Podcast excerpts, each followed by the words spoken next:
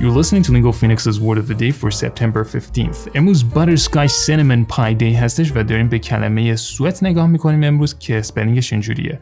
S-W-E-A-T کمی سوئت رو می‌شناسید به اون نون میشه عرق که نه اون عرق بیدمشک و اینا نه عرقی که میریم میدویم عرقمون در میاد امروز می‌خوایم به کمی سوئت به عنوان یک ورب نگاه کنیم که یه سری معانی کمتر شناخته شده تر داره معنی اول کمی سوئت که می‌خوایم امروز بهش نگاه کنیم اینه که این فرمال هم هست. گفته to work hard. حالا به همدیگه بریم مثالاشو ببینیم.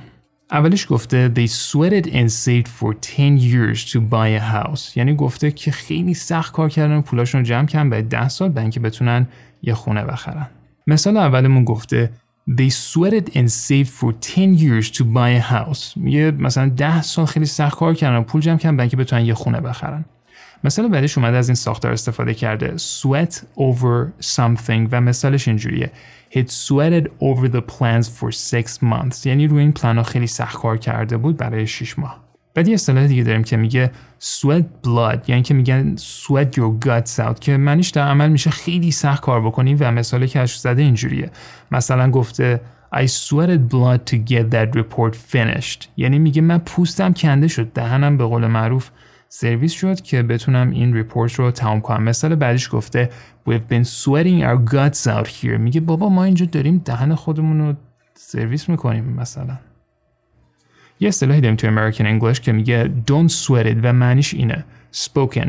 Used to tell someone not to worry about something. یعنی به یکی می‌خوام بگیم داداش بیخیال خیلی سخت نگیر. و می‌تونیم بگیم don't sweat it. I'll lend you the money. میگه حالا خیلی نگران نباش. من پولش رو بهت میدم. یه اصطلاح دیگه هم داریم که اینم باز توی American English خیلی رایج هست. میگه که don't sweat the small stuff و معنیش میشه دوباره spoken که یعنی تو حالت گفتاری استفاده میشه. Used to tell someone not to worry about unimportant things و یه آهنگ دارن آقای براد پیزلی که توش این اصطلاح استفاده کردن. می‌خوایم بریم به اون تیکه از این آهنگ با هم گوش بدیم. Everybody under my roof is healthy knock small stuff. I don't thank God as much as I should. Tonight I'm thinking about Tommy and Janie and how they've spent the last With your word of the day, I'm Mohammed Golpaygani. We love feedback. If you want to email us, our address is podcast at or you can find me directly on Twitter and message me there. My handle is at mogulpaygani. Thanks for listening, stay safe, and we'll see you back here tomorrow with a new word.